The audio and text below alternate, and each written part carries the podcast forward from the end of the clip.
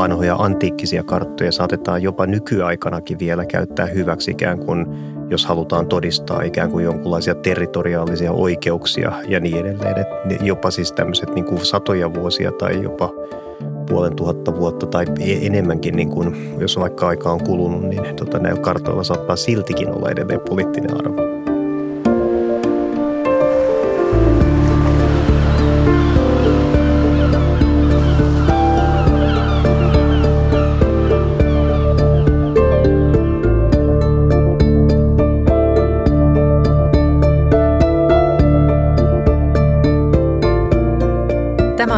Nurmisen säätiön Minun Itämereni podcast ja minä olen säätiön toimitusjohtaja Anna-Maria Arrakoski-Enkart. Vieraanani on tänään Helsingin Sanomien vastaava päätoimittaja Kaius Niemi. Tervetuloa podcastiin Kaius. Kiitokset. Koska olit viimeksi merellä? Mä olin itse asiassa viime viikolla, alle viikko sitten olin merellä ja kävin tuolla ulkoluodoilla oikeastaan niin kuin siinä ihan Suomenlinnan eteläpuolella ja, ja tämähän on mahtavaa aikaa. Siellä on aika vähän ihmisiä enää liikkeellä tä, tässä vaiheessa ja, ja, tota, ja sitten sit tulee semmoinen vähän niin kuin talven ja syksyn semmoinen jylhyys sinne jo mukaan ja niin edelleen. Siellä on kiva tota, näitä kierrellä ja, ja, ja osa siellä on sitten myrskytaimenta hakemassa ja siellä on linnustajia ja, ja niin edelleen ja tota, harma ja, harma ja siinä tota, valomerkkejä näyttää ympäriinsä. Niin siellä on ihan kiva olla. Tämä kuulostaa myös hyvin runolliselta tai siinä helposti niin kuin moni eri taiteen muoto tulee mieleen, kun, kun tuota sun viimeistä meriretkiä kuuntelee. Tässä podcastissa on vieraana ihmisiä, joille Itämeri on henkilökohtaisesti tärkeä. Mikä on kaikkein tärkein Itämeri hetkesi tai Itämereen liittyvä muistosi?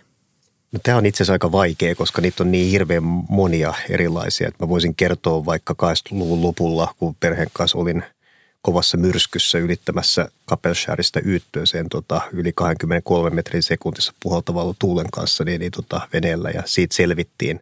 Tai sitten siitä, kun on ensimmäisen kerran laskeutunut niin kuin sukeltamaan niin kuin laitteilla tuonne Espoon Suvisaariston tienoilla ja, ja niin edelleen. Mutta ehkä se kuitenkin semmoinen avainkokemus voi olla siinä, kun on ehkä – 6-7-vuotiaana ollut niin kuin isän kanssa veneellä ja sitten on laskenut tämmöisen juksan, jossa on niin kuin monta koukkua niin kuin sinne veteen. Ja sitten silloin suolapulssin jälkeen siellä on tullut varmaan kolme turskaa saattoi tulla kerralla niin, että isä joutui niin kuin poikaansa auttamaan, että sai ylipäätään ne isot vonkaleet sinne veneeseen. Ja me tarvittiin melkein me tarvittiin itse asiassa kottikärry, kun me saareen niitä tuotiin ja sitten savustettiin ja jaettiin sitten muille, muille naapureille siinä sitten hyvät – hyvät turskat. Siitä on jäänyt aika kiva fiilis ja ehkä se just sen saman suolapussin aikana, kun oli meduusoja aika paljon, oli, oli silloin niin niiden käteen ottaminen ja takaisin veteen laskeminen oli kyllä aika jännä pienelle pojalle.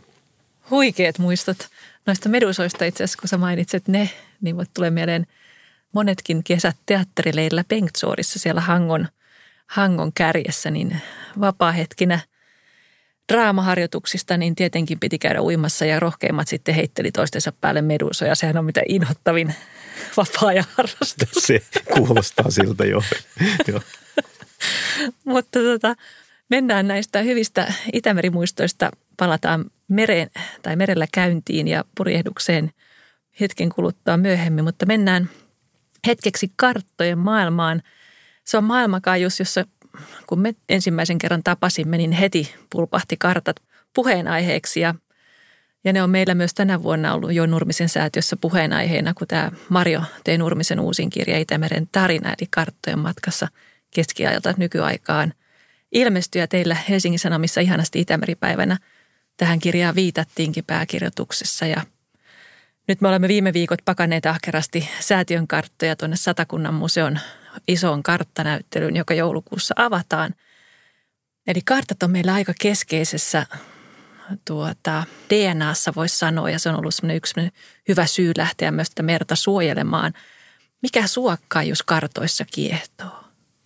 Mä oon niin keräilijä luonne ja tuossa sanotaan semmoisen vähän vajaan kymmenen vuotta sitten, niin, niin mä heräsin tämmöiseen niin karttaharrastukseen ja ehkä en aluksi ihan sillä lailla välttämättä niin kuin se ei ollut ihan kirkasta, että minkälaisia karttoja. Mua ylipäätään viehätti kartat noin lähtökohtaisesti. Ja tietenkin kun on merellä tottunut navigoimaan, niin karttat on ollut aina siinä jotenkin niin kuin lähellä ja vieressä.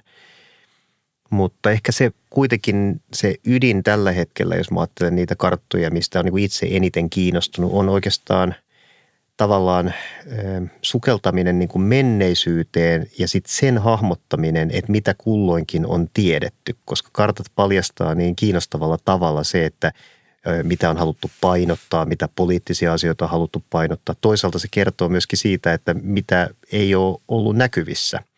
Ja se muistuttaa mua hirveän paljon tästä nykyajasta, joka digitalisoituu vauhdilla ja monet isot tämmöiset pohjavirrat on olemassa ja – meidän ajassa on hirveän paljon samanlaista. Me pystytään piirtämään karttaa eteenpäin niin kuin ajassa, mutta me ei nähdä moniakaan niitä isoja pohjavirtoja ja asioita, jolloin itse asiassa se meidän näkymä maailmaan saattaa olla hyvinkin yhtä vaillinainen, kun mä katson esimerkiksi vaikka jotain 1600-1700-luvun karttaa, jossa esimerkiksi on vaan kirjoitettu auki, että jotkut alueet on niin kuin parts unknown. Joo, se on ihan totta, että se on se pohjavirta, jota ei näe.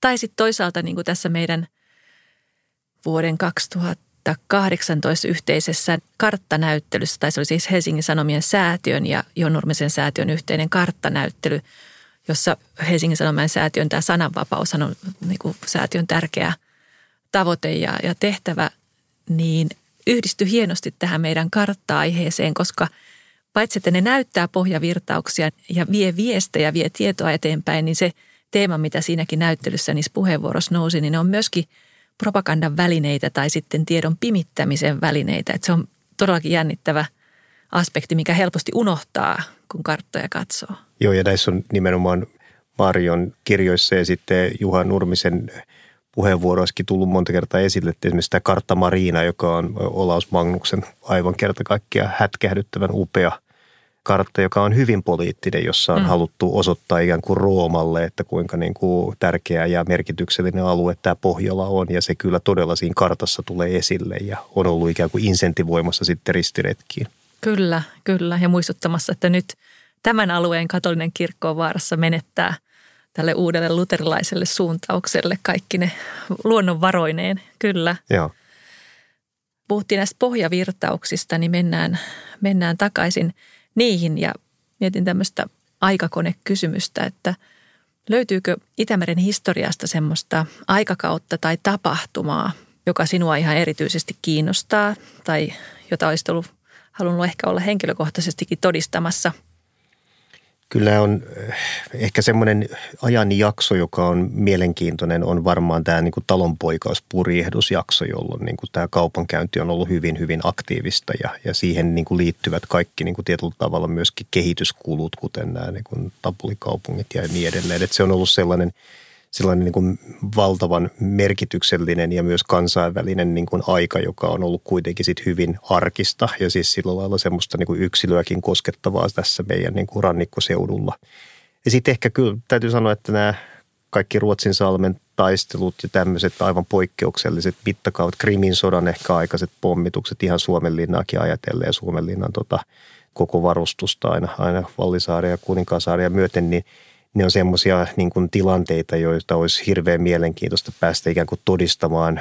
Nythän niitä niin kuin pääsee toki historiankirjoista kuvittelemaan ja sitten toisaalta meillä on kyllä upea tilanne, että sitä meressä, kun tämä on murtovettä ja täällä ei niin kuin – merimato syö sitten noita, niin kuin noita puuosia noista laivoista, että tämähän on aivan kerta kaikkiaan uskomaton arkeologinen aarreaitta nimenomaan näiden vanhojen alusten osalta, josta tietenkin niin kuin hyvänä esimerkkinä on vaikka nyt Vaasalaiva sitten Tukholman keskustassa, joka tiettävästi on varmaan edelleenkin Ruotsin niin kuin kaikkein käydyin niin kuin turistikohde ja niin edelleen. Ja sitten meillä on hieno merimuseo Kotkassa ja, ja, ja, ja niin edelleen, että, että tässä on kyllä – paljon sellaisia aikakoneella niin kuin matkustamisen haluja, haluja tota, jotka, joita riittää loputtomia melkein. Joo, joo.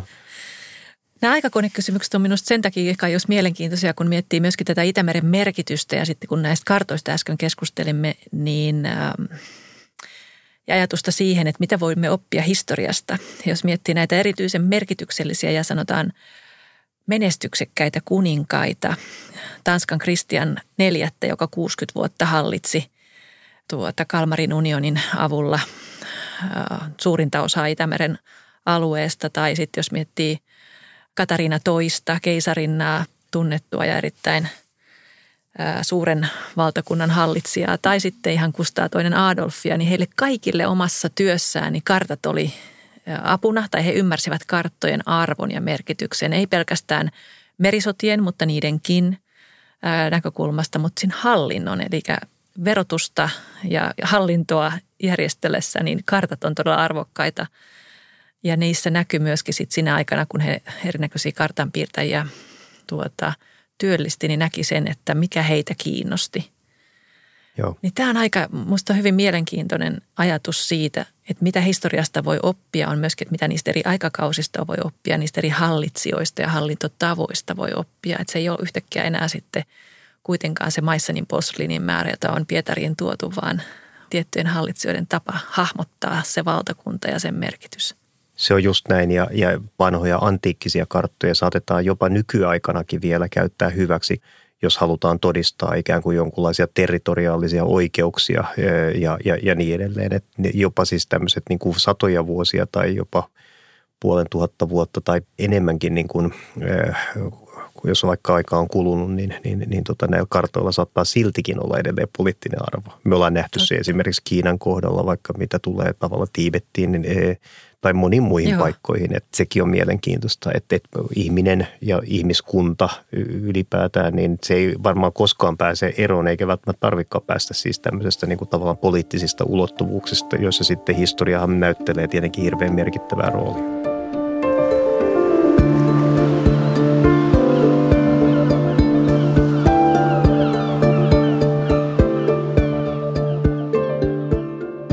Tiedän, että kai jos tiedät Itämerestä paljon ja, ja on ollut ilahduttavaa huomata, miten paljon Helsingin Sanomat Itämerestä tietää ja, ja taitavasti siitä kertoo eri näkökulmista. Meillä säätiössä on ollut tärkeää nostaa Itämeren merkitystä myös muuna kuin ekologisena ongelmana. Minkälaisia päätöjä näet itse Itämeren alueelta nousevan? En ajattele pelkkää valuma-aluetta, mutta myöskin ihan poliittisia tai taloudellisia – näkökulmia. Mikä tai kuka hallitsee Itämeren aluetta? No Itämeri on valtavan tärkeä ja sitten ihan valtavan liikennöity meri, joka on kuitenkin sitten hyvin myöskin niin kuin suljettu meri ja, ja, tota, ja tietenkin siinä mielessä niin si, siis se tavallaan muutos, mikä siellä tapahtuu, on hyvin kuvattavissa. Kun tuossa joku vuosi sitten tulin Pariisista, lensin aamulennolla takaisin Suomeen ja – ja siinä suunnilleen siinä varmaan Gotlannin päällä, niin, niin kone alkoi kaartaa sitten Suomenlahdelle päin ja semmoinen oikein kirkas ilma. Ja, ja, ja siinä niin kuin näki, että, tota, että sitten kun tultiin siihen kääntöpisteelle, jossa näkyy suunnilleen Suomen rannikko ja Viron rannikko, niin sitten pystyi laskemaan siitä koneesta varmaan semmoinen 30-40 isokokoista tankkeria ja rahtilaivaa tavallaan ihan, joista etelän linja kulki sitten kohti niin kuin – kohti itää ja, ja sitten sieltä idästä tultiin länteen sitten ikään kuin sitten lähempänä Suomen rannikkoa. Ja siinä mielessä se kertoo aika paljon ja varmaan joukossa oli sotalaivoja ja, ja, ja ehkä joku sukellusvenekin jossain näkymättömissä kulki ja niin edelleen. Että toi on noin pieneksi mereksi niin, niin tota aivan valtava liikennöity, kenties maailman liikennöityin. Et, aina... Kyllä, Suomenlahti kuuluu äh, ihan näissä – tilastoissa niin yhdeksi ää, paitsi vaarallisimmista reiteistä, niin liikennöidyimmistä. Joo. Joo, jolloin silloin voidaan ajatella, että se, että se Itämeri on ikään kuin semmoinen highway ja, ja siellä tavallaan tapahtuu myös sen takia paljon. Siellä on paljon ikään kuin sotilaallisia ulottuvuuksia, sieltä kulkee kaasuputki ja se on kuitenkin Venäjän toisiksi suurimman kaupungin entisen pääkaupungin niin kuin Pietarin tota, ikään kuin siellä pussin perällä ja, ja niin edelleen. Et siellä on paljon, ja sitten Baltian maat tietenkin kuuluu NATOon ja näin poispäin. Siellä on niin kuin, siis myöskin jännitteitä. Eli jos mä ajattelisin niin kuin kaksi asiaa, niin mä nostaisin niin kuin esiin nimenomaan nämä ekologiset asiat, koska Itämeri on kuitenkin niin matala ja sillä lailla hyvin haavoittuvainen ja myöskin siis on tota ympäristöongelmia paljon. Ja sitten samanaikaisesti sitten niin kuin tavallaan tämän – ikään kuin liikennöintiin ja turvallisuuteen liittyvät kysymykset, jotka sitten on niin kuin voi olla poliittisia ja turvallisuuspoliittisia ja niin edelleen. Mutta tota, sitten kun sinne laskeutuu sieltä lentokoneesta alas sinne rantsuun ja, ja, tota, ja jos, jos, jos tota on hyvä keli ja, ja, ja pääsee sinne uimaan tai sitten veneilemään, niin, niin tota, sehän muuttuu kodikkaaksi. Et se on vähän niin kuin, että mistä suunnalta katsoo sitä. Se on ihan totta, joo. Nyt haastava kysymys, ei sinulle Kaius, vaan vastauksena minulle. Onko se utopia ajatella niin, että me Suomessa ja yhteistyössä Helkomin ja muiden Itämeren alueen maiden kanssa saisimme aikaiseksi sen ekologisesti hyvän tilan Itämeressä ja saisimme näytettyä muulle maailmalle, että ympäristötyö meidän elinaikanamme on mahdollista ja näitä malleja voi viedä eteenpäin että Itämerestä tulisi tämmöinen mallimeri? Sen ei pitäisi olla mahdotonta ja sen pitäisi olla ja se pitääkin olla tavoitteena. Ja tässä mä niin kuin, äh, tulee aina mieleen niin kuin Seppo Knuuttila, joka on paljon näistä asioista niin kuin asiantuntijana puhunut ja myös osoittanut sen, kuinka paljon on pystytty tekemään Itämeren hyväksi valtavan konkreettisia asioita. Eli me ollaan itse asiassa aivan eri pisteessä kuin vielä esimerkiksi 50 vuotta sitten, jolloin tilanne oli huomattavasti huonompi. Ja näissä niin kuin muutoskysymyksissä aina se olennaisin asia itse asiassa eivät ole dystopiat, vaan itse asiassa se, että niin kuin kuinka paljon on mahdollisuus tehdä asioita. Jos me ajatellaan, kuinka paljon asiat on edistynyt niin kuin tässä nimenomaan myöskin Helkom viitekehyksessä niin kuin tässä tota, näiden menneiden vuosikymmenten aikana, niin olisi ihme, jos me ei pystyttäisi ikään kuin jatkamaan tätä myönteistä kehitystä. Mutta se edellyttää poliittista tota, tahtotilaa – se edellyttää sitä, että ymmärretään, että me ollaan vastuuvelvollisia tuleville sukupolville. Ja silloin mä niin kuin mietin, että mistä syntyisi ikään kuin sitä liikeenergiaa tämmöisen jonkun pohjoisen ulottuvuuden uudelle jaksolle, jossa pystytään niin kuin saamaan aikaiseksi niin kuin tämä liikeenergia eteenpäin näiden Itämeren kaikkien rantavaltioiden kesken. Ja sitten on kysymys tietenkin poliittisista suhdanteista, ja, mutta myös rohkeista ihmisistä, jotka uskaltaa. Ja usein niin kuin nämä muutokset lähtee niin kuin tietyllä tavalla yksittäisistä ihmisistä tai yksittäisistä entiteeteistä, toimijoista. Ja tässä Joo. mielessä esimerkiksi John Nurmisen säätiö on fantastinen esimerkki niin kuin ihan maailman mittakaavassa siitä, että, tota, että kuinka paljon kuitenkin suhteellisen rajatuilla resursseilla on mahdollisuus saada aikaan, kun oikeasti halutaan.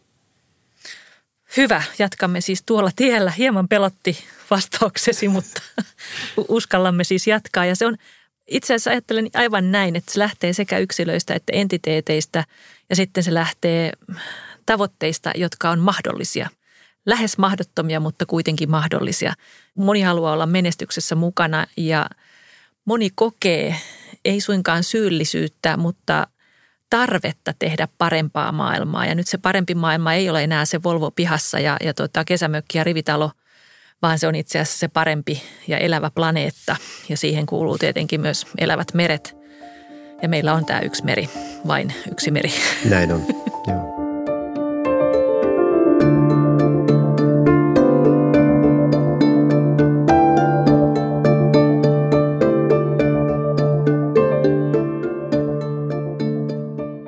Olet monessa mukana erinäköisissä luottamustehtävissä ja tietenkin Suomen suurimman päivälehden vastaavana päätoimittajana, niin sinulla on todellinen näköalapaikka. Millaisena Itämeri-keskustelu tai Itämeri näyttäytyy sinun näkökulmastasi? Musta Suomessa tämä Itämeri-keskustelu näyttäytyy järkevältä ja niin kuin vastuulliselta. Mutta sitten siinä on semmoinen jännä piirre, jonka mä huomaan niin kuin itsessänikin ja on oikeastaan havahtunut siihen, kun nyt vaikka viime, viime vuonna niin mä pidin pulpettivenettä vesillä aina joulukuuhun saakka. Joo. Ja ihan niin kuin harkitusti mua kiinnosti nimenomaan olla paljon merellä nimenomaan siellä niin kuin tavallaan loppuvuodesta, ja, koska se on erilaista ja se on tavattoman kiinnostavaa niin usein tämä keskustelu ikään kuin varsinkin Itämeren niin kuin ekologisesta tilasta, niin se on niin kuin semmoinen kesäinen keskustelu ja semmoinen loppukesäinen keskustelu. Liittyy vähän siitä, että niitä leviä saattaa Kyllä. tulla sitten ja niin edelleen. Ihmiset jännittää loma-aikana tietenkin sitä ja niin edelleen. Mutta mä niin kuin ehkä koen sillä lailla vastuuta siitä, että se Itämeri-keskustelu olisi olemassa myöskin talvisaikaan, vaikka se ei välttämättä siinä arjessa niin, niin voimallisesti näyttäydy kuin kesällä. Mm koska se meri on tota, elävänä organismina se on siellä olemassa ja samalla lailla niin kuin läsnä ja, ja, ja niin edelleen, vaikkei sitten ehkä siellä niin paljon tule oltuakaan. Ja mun mielestä tämmöinen syklinen puoli ja myöskin poliittinen puoli, mikä siihen liittyy, niin tota, se ei saisi jäädä niin kuin tavallaan vain niin kuin toiselle vuosipuoliskolle. Se on ihan totta ja nythän viime, viime talvi näytti toteen itse asiassa ensimmäistä kertaa. Huomasin seuraavani Twitterissä kysymyksiä, joihin Seppo nimenomaan Knuttilan Seppo Sykestä Itämeren erikoisasiantuntijana vastailikin. Eli ihmiset oli havainnoinut, että tuota jään alapuolella oli ihan vihreätä. Joo. Ja Seppo totesi siihen, että se on sitä sinilevää. Että se on niin kuin, että meillä on niin kuin muuttunut jännittävästi, että yhtä lailla kun se on parantunut, niin onneksi myöskin ihmisten havainnointikyky ja tarkkuus seurata merta eri vuoden aikoina on, on lisääntynyt, mutta myöskin, että se näkyy nyt eri lailla koko vuoden läpi. Just näin. Mutta se on totta, että voi sanoa, että meri on pulassa koko ajan tai vuoden ympäri. Tila on parantunut viimeisen 30 vuoden aikana huomattavasti, eli meillä on mahdollisuus kyllä sitä auttaa, mutta se ei voi olla hetkittäistä, se on totta. Joo. Onko sinusta Itämeri kokonaisuudessaan enemmän yhteistyömeri vai vastakkainasettelujen meri? Se on varmaan kumpaakin, että et sitten kun tullaan intressiristiriitoihin niin vaikka suojelun osalta ja näin poispäin, niin hyvin helposti siinä saattaa sitten niin kuin, se saattaa muuttua ristiriitaisiksikin asioiksi mä mietin vaikka tätä maataloutta, joka kuitenkin on niin kuin, suurin kuormittaja siinä, niin sen sijaan, että siinä olisi tavallaan syyllistävä sävy tai muuta, niin meidän pitäisi auttaa käytännössä ja keksiä hyvin niin kuin selkeät ja yksinkertaiset ja tuetut keinot ikään kuin esimerkiksi maanviljelijöille tehdä siitä, siitä tota, sitten tästä valuma niin kuin ongelmasta vähäisempää. Varmasti ne keskustelut ei ole helppoja, mutta toisaalta sitten taas tämä meren tila on niin, niin kuin vakava asia, ei pelkästään Suomen, vaan kaikkien näiden rantavaltioiden osalta, että sitä ei niin kuin voi kiertää eikä kaartaa. Ja sitten just niin kuin sanoin äsken, niin tämä, nämä positiiviset esimerkit on kuitenkin sillä lailla niin kuin tärkeitä, että jos halutaan, niin yksittäisen sukupolven aikana voi saada merkittäviä asioita aikaiseksi. Se on niin kuin näytetty ja, ja saatu niin kuin toteen. Eli me ei tarvitse tavallaan ajatella edes tätä ulottuvuutta niin kuin vuosikymmenten Joo. tai vuosisatojen niin kuin mittakaavassa – vaan että, tota, että tämä on parhaimmillaan hyvin suoraviivasta toimintaa. Ja sitten ehkä toinen, mikä siinä tulee tähän tota yhteistyöhön, että, että kauppa, joka on yhteistyön niin kuin tavallaan lähtökohta, niin, niin se on niin kuin semmoinen, joka voi sitten yhdistää ja, ja kauppareitti ja näin poispäin. Me ei olla kovin kaukana itse asiassa niin kuin tämmöisestä Hansa-ajasta sitten loppupeleissä, vaikka vähän modernimmassa mielessä ollaan. Joo sitten niin se pelottava skenaario voisi olla, että tämä Itämeri yhdistäisi meitä jonkun esimerkiksi öljyturman kautta. Mm. Että jos me katsotaan, että tuommoinen tota 30 000 tonnia esimerkiksi öljyä jostain öljyturmasta niin kuin tavallaan valuisi mereen, niin meillä on koko Suomenlahden pinta käytännössä öljyn peitossa. Ja sitten valitettavasti se kyllä sitten yhdistää kaikki nämä rantavaltiot. Viimeistäänkin. Et, niin, ja että et siinä on sitten tämän tyyppisiä asioita. Painavaa sanaa, Kaius. Se on ihan totta. Öljyonnettomuus on se, mikä on Itämeren alueen, Itämeren suurin uhka. Sen äh, jälkihoidolle on niin vakuutusteknisesti kuin öljyn keräyksellekin kaikki suunnitelmat olemassa ja silti tiedämme, että meidän rannikko, todella meidän varsinkin Suomen ihan pirstaleinen rannikko, sen luonto, uskomaton luonto, niin se todella kärsisi siitä öljyonnettomuudesta – Yhtäällä puhuit myöskin siitä minusta erittäin tärkeästä seikasta, eli ongelmia havaitessamme me emme saisi ottaa niitä vastakkainasettelun positioita. Viittasit tässä kohtaa maatalouden ravinnekuormaan, vesistöihin ylipäätänsä ja Itämereen erityisesti. Ja tämä on just sellainen kohta, koska yksittäinen maanviljelijä on aivan varmasti tehnyt kaikkensa ja aina olemassa olevien ohjeiden mukaisesti. Näin on. Ja nyt on kysymys siitä, että meillä on nyt jo hyvin testattuja tekniikoita, joilla ravinnekuormaa voidaan välittömästi vähentää. Viittaa nyt peltojen kipsikäsittelyyn. Uusia muita tekniikoita on, ollaan tutkimassa, kuten rakennekalkki tai kuitulietteet peltokäytössä. Samoin ollaan miettimässä koko ajan sitä juurisyytä, eli lannan levitysalueiden suuren suurta fosforikuorman, sen purkamista. Eli yksittäinen maanviljelijä on tässä itse asiassa se ratkaisu. Ja toivottavasti me saamme sitten poliittisella tasolla tähän niitä tukia, mitä tarvitaan, jotta saadaan nämä isot suuren skaalan toimenpiteet nyt oikeasti liikkeelle. Yhtä lailla suurista skaaloista oli kyse kesällä 2018, kun Trump ja Putin tapasivat Helsingissä. Ja Helsingin Sanomat teki jotain aivan uskomatonta, täytyy sanoa. Siis olinko koskaan ollut, no ehkä muutama hetki myöskin, mutta olin todella ylpeästi suomalainen ja Helsingin Sanomien tilaaja, kun, kun näin sen kampanjan Mr. President, welcome to the land of free press. Se oli huikea veto. En tiedä kuinka moni tämmöistä vetoa oli odottanut. Itse yllätyin ja ällistyin ja ihastuin.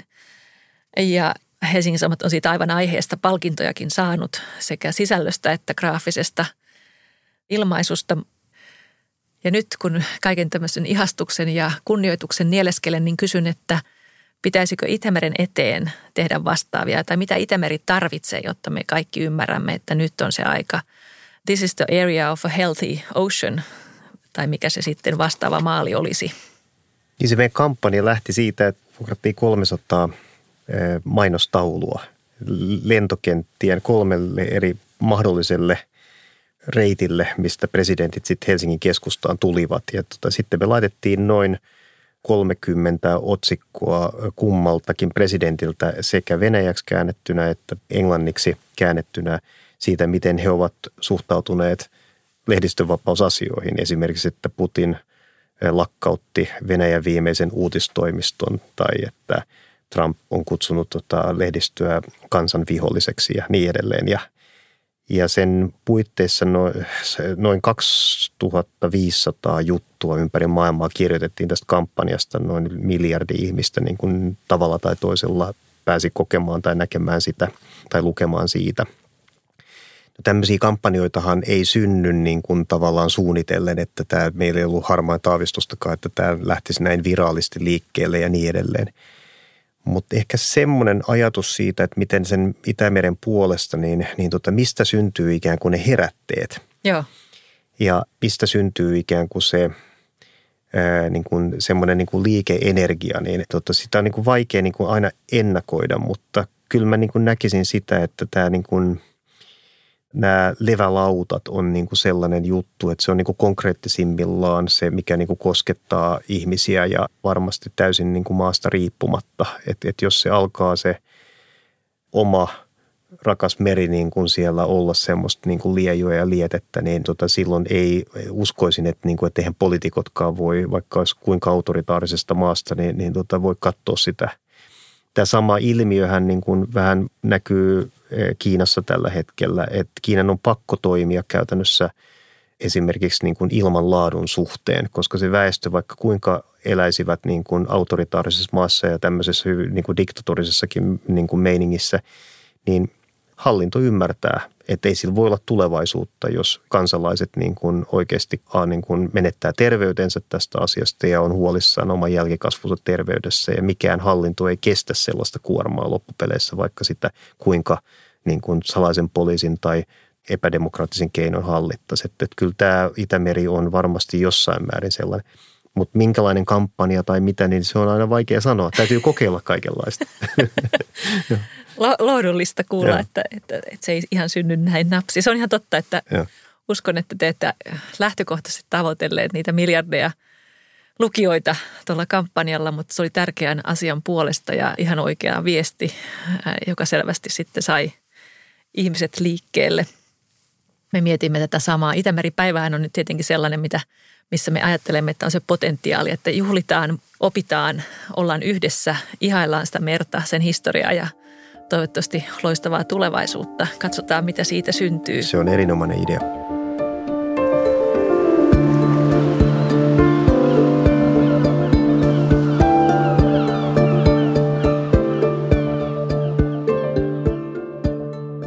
Vielä palaan karttoihin ennen kuin lopetamme. Mitkä tai mikä ovat lempikarttojasi?